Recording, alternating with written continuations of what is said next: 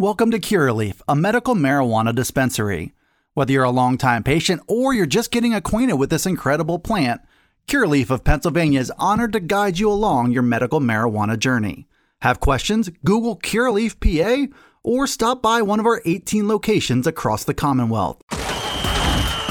This is the Blue White Breakdown the premier podcast for all things Penn State football. Talk about culture. It's something that should show up in every aspect of your program. It's the Blue White Breakdown, brought to you by Penn Live. Here are your hosts, Bob Flounders and Johnny McGonigal. Okay, Penn State fans, you know what time it is. It's time for the Blue White Breakdown podcast. Johnny McGonigal and Bob Flounders here on a, a very nice Tuesday afternoon. We're tape we're uh, recording this or taping it, depending on how you're consuming this. Around three o'clock on Tuesday, as always, Johnny and I are gonna get to James Franklin's regularly scheduled uh, presser, which is usually at twelve thirty. I was up there, just made it back. Before we get to that, Johnny, just a couple of notes. Uh, I see that Jair Brown, Penn State's talented safety, and also one of the most interesting quotes on the team. In addition to being the Big Ten Defensive Player of the Week, he's also the Bronco Nagurski National Defensive Player of the Week. Johnny, I don't know. You're a youngin, so I don't know how familiar you are with Bronco Nagurski, but he was a heck of a player. It's a national award, well deserved. Penn State Central Michigan Chippewas, noon on Saturday. And I'm glad you survived your trip to Auburn. What a great time. Yeah, Bob, it was an awesome time. I mean, that environment down there at Auburn was great. I mean, even the game aside, you know, just able to get down there, uh, you know, Toomer's Corner, uh, you know, Friday afternoon, um, meet up with some some former classmates and and enjoy the atmosphere on Friday.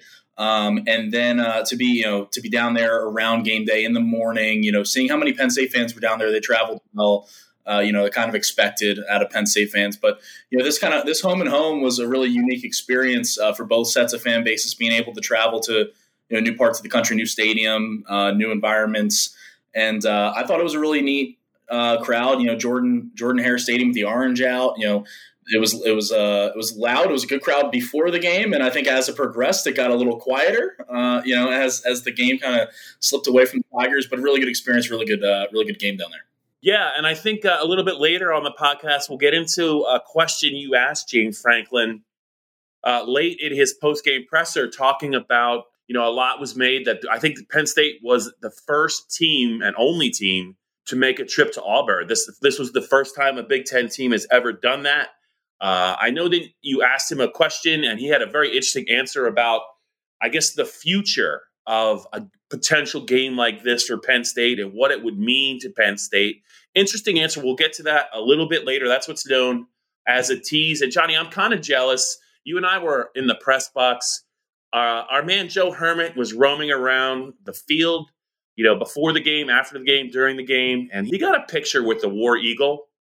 It's hard to top that. Of all the things I've seen on the road and all the things I've been able to do on the road, on and off the record, I won't share all of them with the Penn State fans, but that's a cool picture. Uh, you and I got to see that eagle fly. Uh, they released him before the game, and man, it's really just a fantastic uh, animal, uh, fantastic experience, and to watch that, I thought just really cool. And of course, Joe got a picture with him. I'm going to be jealous for the rest of my life, but Joe deserved it. You know, what I mean, he's a hardworking guy, but man, what what a neat pregame scene.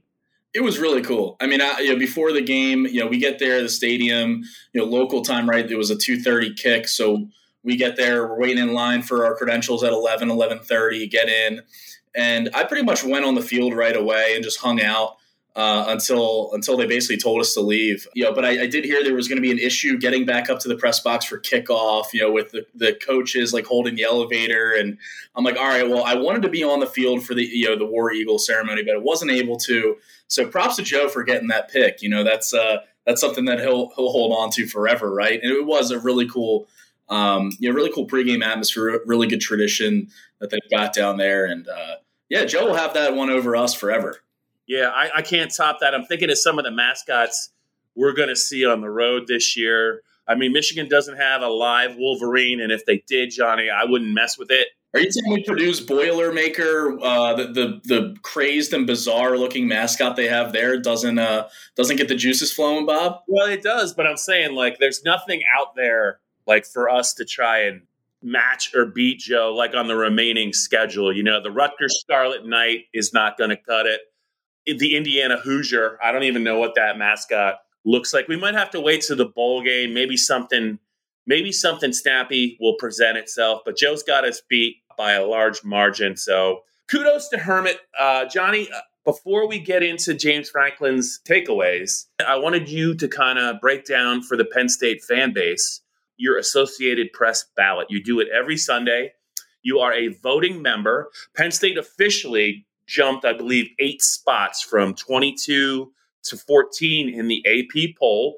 Uh, I saw some people, prominent people on Twitter, think maybe Penn State deserved to be a little bit higher because of those two road uh, Power Five wins against some pretty, they're both pretty good teams. I mean, the Auburn fans aren't really happy right now, but Penn State took them apart, and that doesn't usually happen, you know, at home for Auburn. So, how did you go about constructing your ballot? I mean, they they got two games coming up where they're going to be heavy favorites. So, what do you see in the near future for Penn State? But how did you vote after the Auburn game? Yeah, so I had Penn State in my poll last week, uh, like slightly higher than the AP poll had on overall. Uh, Penn State was 22. I had Penn State 20. And so I moved Penn State up to 12, which turns out to be the exact amount of spots they moved up, right? They moved up from 22 to 14 in the overall AP poll. And so that's kind of right where I had them. And look, I think, I really think everyone after, you know, four even, because I'm, I'm pretty high on USC and have been since the preseason. And I have them four, you know, just behind, you know, Georgia, Alabama, and Ohio State. I think everyone beyond that, it's kind of a crapshoot. I mean, if you, if you, you know, voted Penn State and put them six, seven, eight, nine, you know, I wouldn't, you know, wouldn't, you know, bat an eye really. And I think that's where this team can ultimately end up. You mentioned those, you know, those upcoming games, Central Michigan and Northwestern. They're already massive favorites against Central Michigan. They'll be big favorites against Northwestern. Uh, and you can go into a bye week looking at a five and zero oh team here, and a team that'll be, you know, if they're not in the top ten, you know, around the top ten, uh, going into that meeting at Michigan. And so, yeah, I had Penn State twelve. But again, I wouldn't, you know, it, it's something that I really like to do every week is this poll. Uh, I was able to do it last year, able to do it this year. And yeah, I do put a lot of research, a lot of time into this. And uh, listeners haven't read it yet, you know, look out for it every Sunday morning. Uh, I post my whole uh, ballot and my reasoning behind it. And uh, yeah, not a lot of movement in the top 10 this week. I think really the only team in my top 10 that was bounced was BYU. Uh, but look, if there's other movement upcoming this week, Tennessee has a game coming up against uh, Florida, some other big matchups this weekend that Penn State could move up. I'm going to just say this right now. For selfish reasons, at the end of the year, if Penn State's record matches up the way I hope it does, I would really love to see a Penn State Kentucky bowl game, Johnny. And I think you know where I'm going with this. I think you know if if, if they get dinged a couple times and they, let's say they finish, I don't know, they could finish Johnny. They could finish anywhere from eight and four to eleven and one. They could run the table. I don't think that's unlikely, but I would love to see them play Kentucky, a Sean Clifford, Will Levis battle at the quarterback position. I think it would be a fitting way for those two quarterbacks to complete their careers, and it would kind of be a little bit of a, I don't know, decider in my mind. Who's going to play better? Who's going to have the bigger impact if they would play? But that would be a, a bowl game I would love to see. And I bet you the Penn State fan base would be interested by that could we get like Joe Moorhead and Ricky Rahne in the booth for that one? I mean, that would be a blast, wouldn't it? You know, the, the, the, guys who brought you know brought those two quarterbacks in and and and coached them up and everything. I think that'd be uh, that'd be a lot of fun. Maybe Taquan Roberson can join in as well. Like just bring in all the you know former coordinators and quarterbacks coach and GAs and former quarterbacks, everyone that you know helped make this uh, make this happen. I think I think it would be a lot of fun. Yeah, yeah, I don't know that James Franklin would be thrilled to see Will Levis on the other side, especially if Kentucky would somehow manage to win the game. There'll be some questions, I think, after that, but he probably would look at it a little bit differently than the fan base does. But anyway, uh, that is that is the past. Let's deal with the present and the future. Uh, Penn State is three and zero. Oh. They looked. I mean, I don't care if Auburn's one dimensional, Johnny. That was a fast, physical team. It was a fast, physical game. And as it went on, Auburn was much the worse for for wear, and they were at home in the heat, and Penn State didn't blink. You know, they even from the start of the game, They took a shot on fourth and one on their first series near midfield, didn't get it. But James Franklin talked today about how the response from the defense holding Auburn to a field goal was a big deal in the game. And uh, he touched on some other topics, but I want to get to your thoughts. What was maybe one of your two top takeaways from what James had to say to the press on Tuesday? Yeah, I mean, you mentioned uh, you know his comfort, you know his comfort going forward on fourth down. They've done that. Uh, you know, had some success this year. I still go back to that fourth and two, the center, you know, pass out to Devyn Ford in the flat against Purdue. Uh, I think that really set a tone, and so they, they're not scared for you know going forward on fourth down. And I think it also showed the confidence that James Franklin had in his defense against this Auburn offense. That right around midfield, you know, first drive of the game, he had no qualms about going for it, right, and and that defense pays you know dividends and and really you know get, you know has his back and has the offense's back. And you know James talks about complementary football all the time and the fact that the defense stepped up really well and you know they took a shot there on fourth down they took a shot Sean Clifford took a shot yeah uh, and so I was impressed with the way the defense stood up in that first drive. I was impressed with the way Sean Clifford came back and you know scored a touchdown on that next drive, and he ran it in himself. Had a nice throw to Mitchell Tinsley down the field, and so it was a resilient performance early by this Penn State team, and it was really one that they ended up going away with it. Right? I mean, forty-one to twelve. I don't think anyone expected that. We both picked Auburn to win close, and like I was going back and forth, and I'm sure you were too. Like you know, Penn State won that game, and I mean they're three point favorites. Like it's not like we would be surprised. But 41 to 12, Bob. I mean that was that was unbelievable. Yeah, they were tremendous in the red zone. Their defense was tremendous against Auburn in the red zone. There was obviously there was four turnovers, which were key. But Penn State's defense in the red zone, I think they had four possessions. It was six total points. Auburn had been eight for eight with eight touchdowns coming in against lesser opponents. The Penn State defense, their speed, their depth, I think Auburn hadn't seen that yet. And I thought it was very revealing. I also, Johnny, wanted to talk. I actually enjoyed this from James, even before he opened it up for questions today. Kind of tweaked us a little bit. You know, he's like, yeah, he go, he always goes over the game, offense, defense, special teams, key to the games. He's like, said zero sacks, zero sacks allowed. I don't know if we talked about that enough after the game, guys. What do you think?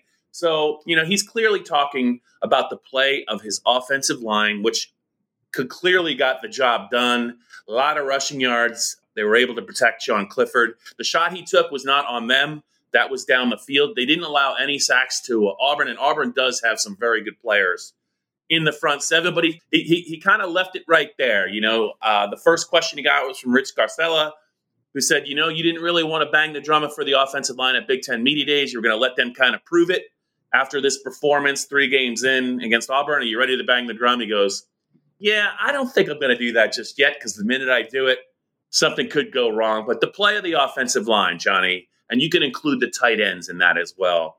Uh, clearly, their best, their best effort to date, and the fact that they were able to do it on the road with a lot of noise and a lot of distractions, you got to tip your hat to them.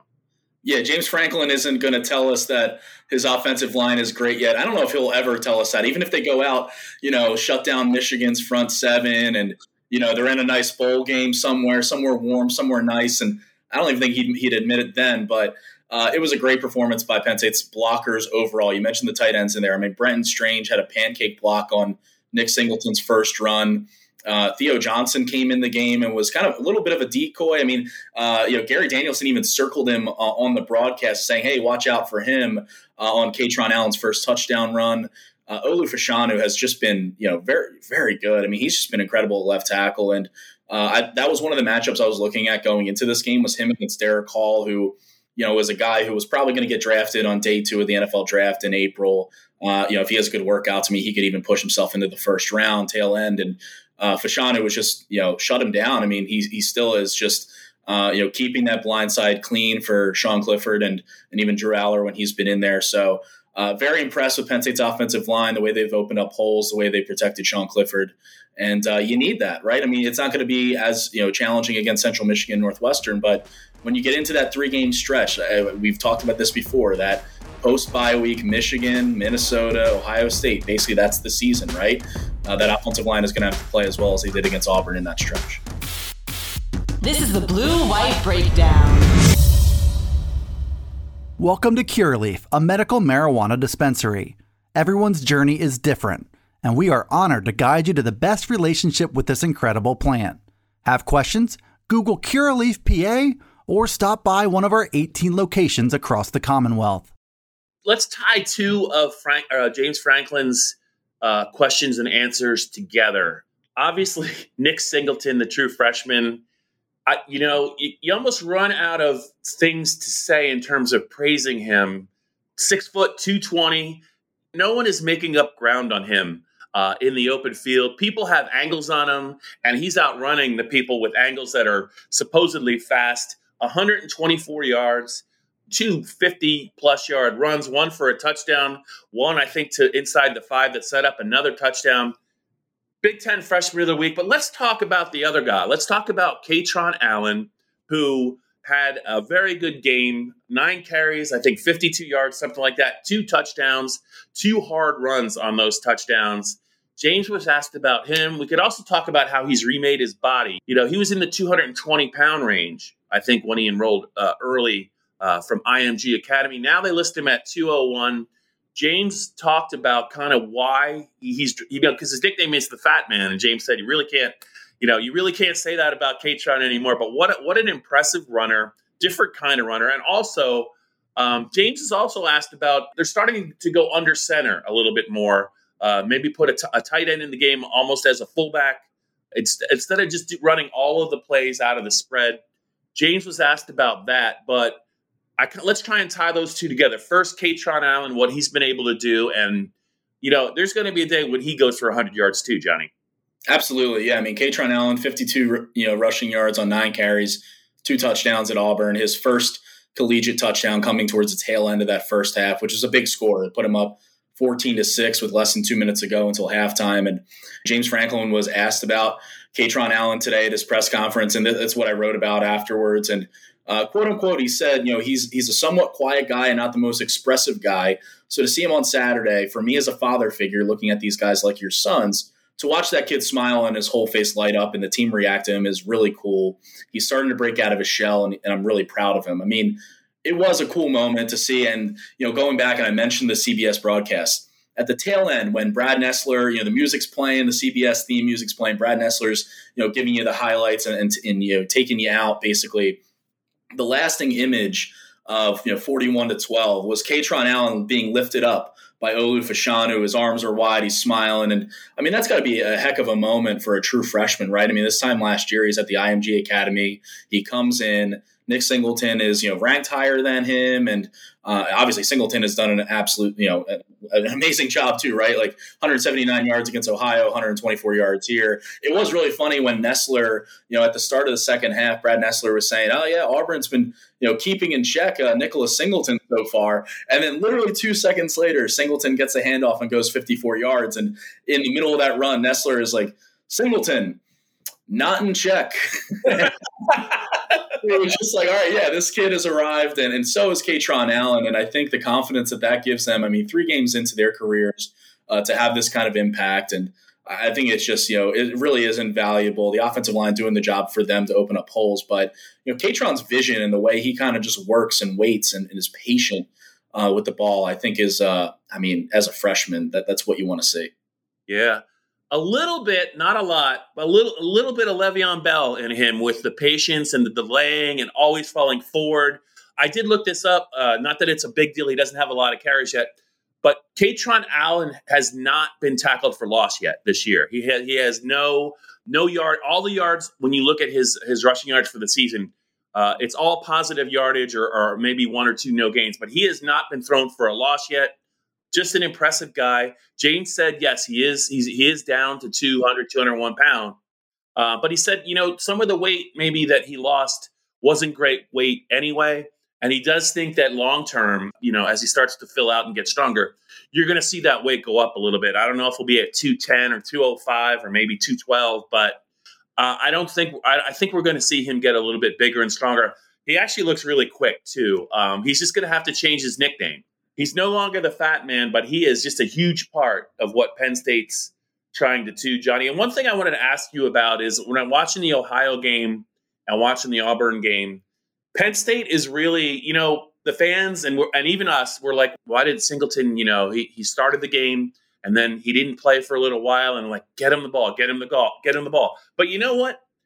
Uh, I think Penn State might even be a little bit smart about this because when the defense starts to tire on the other side and gets into the third quarter, it's not a coincidence that maybe that's when he's starting to do his damage because he's tough to bring down when they're at full strength. But if they start to sag a little bit, and especially in the heat, uh, and he's fresh and he sees that hole, I think it's advantage Penn State. Um, I don't know if that is their plan, but it just seems like I think there's going to be most in, in a lot of the games, Johnny. When you see him get big runs, I think it's going to be in the second half because he's a guy that is a guy that has really done a lot of great work in the weight room.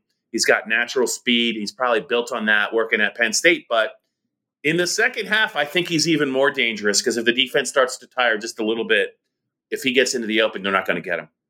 Yeah, I'm sure you know James Franklin and and Ja'Juan Seider, the running backs coach. You know when they go and watch the film and you know they see the 54 and the 53 yard runs and they have to be tempted to just get Nick Singleton the ball 25, 30 times a game, right? He's that good. But like you said, I mean, if he's fresh coming in the second half, and and also you like that's a testament to the depth that they have that they don't have to ride this kid into the ground. They have Kaytron Allen and and they still have faith in Keyvone Lee too. Uh, you know, Keyvone Lee, you know, he went down there for a minute, he came back in the game, had a nice little run, you know, a little jump cut uh, through the hole. He still has, I mean, he's still a talented guy, right? He has ability. I think there's different gear, a different level with these freshman running backs, but they have the depth uh, and the and the faith in, in their running backs that they don't have to ride Nick Singleton like like Le'Veon Bell, you know, with the Steelers, right? They don't have to give the guy 400 touches in a year or something crazy like that. And so I think that's just beneficial too for Nick Sing- Singleton. I mean, he's still a freshman, right? You know, despite you know the production that he's had and how good he's looked. You know, this freshman hit a wall at some point. You know, most do at least, and uh, to limit his carries, you know, 10, 10 carries against Auburn, ten carries against Ohio. I, I'd be surprised if he gets more than 10, 12, maybe 15 against Central Michigan, I think that just you know it, it, builds up that depth and it builds up you know the the trust that you have in not just one guy but an entire room and keeps Singleton fresh for not only the second half of games but you know the second half of the season.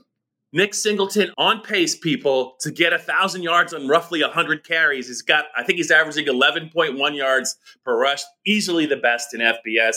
He will face tougher defenses, although Auburn's defense, he had 12 yards to carry against them. Auburn's defense is no joke. I think that's going to play out uh, against some of their games in the SEC. But now you see Penn State going under center in a couple different situations. You can see him go under center to quarterback sneak it. You can see him go under center with either Nick or Kaytron uh, in the game and a really a fullback. It's a tight end in the backfield with them, and also also, Johnny, the other team's time you see them under center was is with that T formation inside the five yard line. You'll have a quarterback. I think you'll have a tight end and two running backs in a T formation.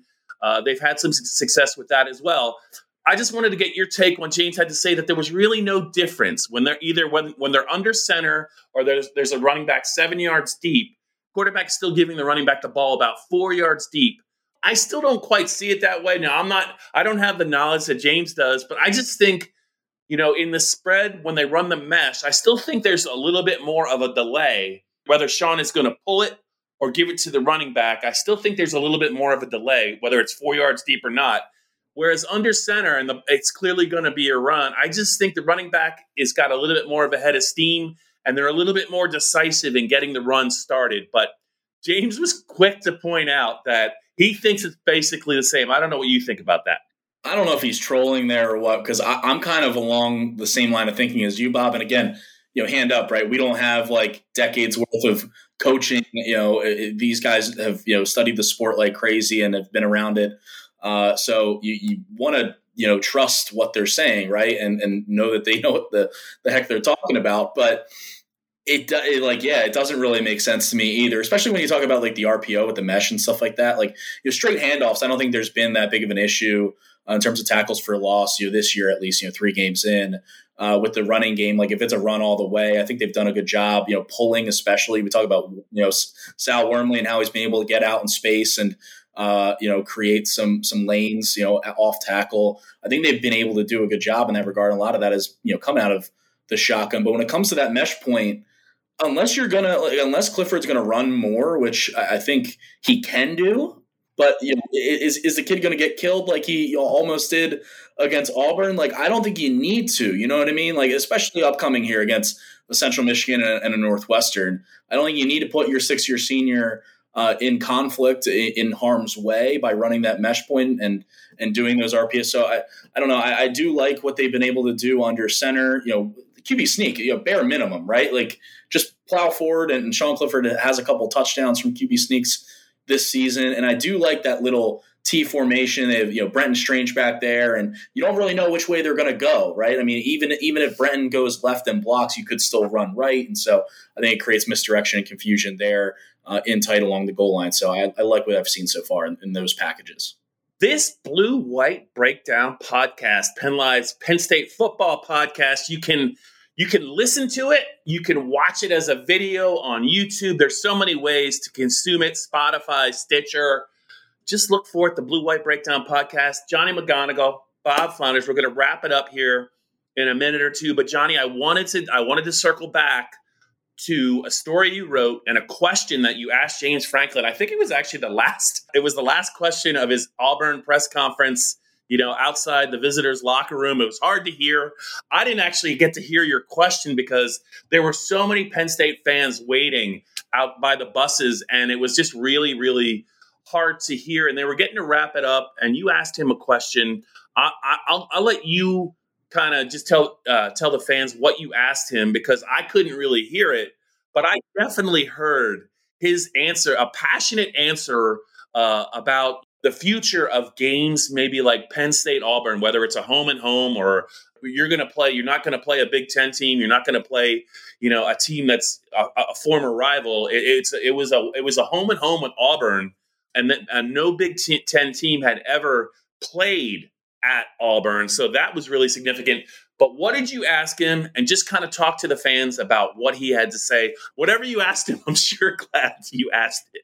Well, yeah, I had to repeat my question because it was so loud. James couldn't even hear it. And, and he's standing like a foot away from me, basically, with how crowded and packed in we are outside the visitors' locker room. But I basically asked him, you know, we talked about the, the environment – at Auburn earlier in the pod here, and we talked about it all weekend. And so I asked them, you know, would you be in favor of scheduling more home and home regular season series with you know non-conference Power Five opponents in the future? Given how you've seen Auburn fans travel up to the Happy Valley last year and Penn State fans, you know, travel down to Auburn, the interest seems to be there.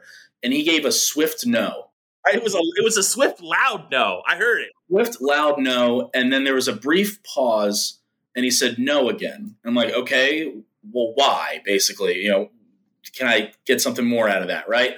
And his his explanation was long and, and a little I, I don't want to say all over the place, but you know, it had a different you know a couple different layers to it. And I think basically what he what he responded and said like, you know, it's hard enough to win the Big Ten, and the focus of the college football playoff, you know, getting into that conversation and into that top four is the focus should be winning your conference, and essentially don't take any non-conference losses if you can afford it. Because look, we remember back in 2016. I mean, you could argue that that loss to Pitt propelled Penn State to do what they ended up doing, but without that loss, you know, if you if you had played Eastern Michigan instead and you beat them, you know, they could be in the playoff that year. And so I think that is a big reason behind it. Um, and he basically said, hopefully, our true freshmen you know, if they stay all five or six years or whatever, uh, hopefully they don't experience one of these again. And looking ahead, Penn State's future schedule, it it doesn't look like something like this is going to happen, at least in the near future. You've got uh, a home and home coming up against West Virginia, which should be fun, but even that's you know regional. Uh, the home and home against Virginia Tech was wiped off the books. The home and home they have home and homes against uh, Syracuse and Temple uh, in 2026, 27, and 27, 28, which those don't really move the needle. So are we going to get something like this again? You know, is Penn State going to do a home and home with a Tennessee or I don't know, a Florida? It doesn't seem like it. If James Franklin is like sitting here saying no like twice as as emphatically as he said it, I don't, I don't think we're going to get it. So I hope I hope the Penn State fans who went down to Auburn really enjoyed themselves this weekend. So it might be, might be a while before we get one of those. Yeah, that's that was I was going to wrap that up with the moral of that. The moral of that story and the moral of uh, Franklin's answer is the Penn State fans that were smart enough to go on this Auburn trip, a, literally a once in a lifetime opportunity, and it was a great. It could not have gone any better if you're a Penn State fan, right? It's a great campus. It was not hard to get to the stadium.